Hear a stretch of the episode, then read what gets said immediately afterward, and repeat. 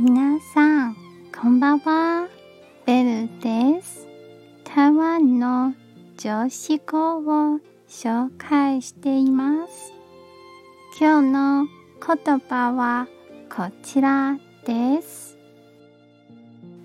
気分の良いことや気分の悪いことは自分の助けることにはなりません。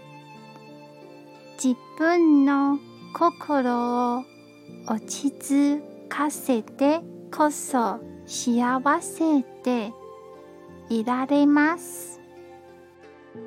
今日も一日お疲れ様でした。ゆっくりお休みくださいね。じゃあ、またね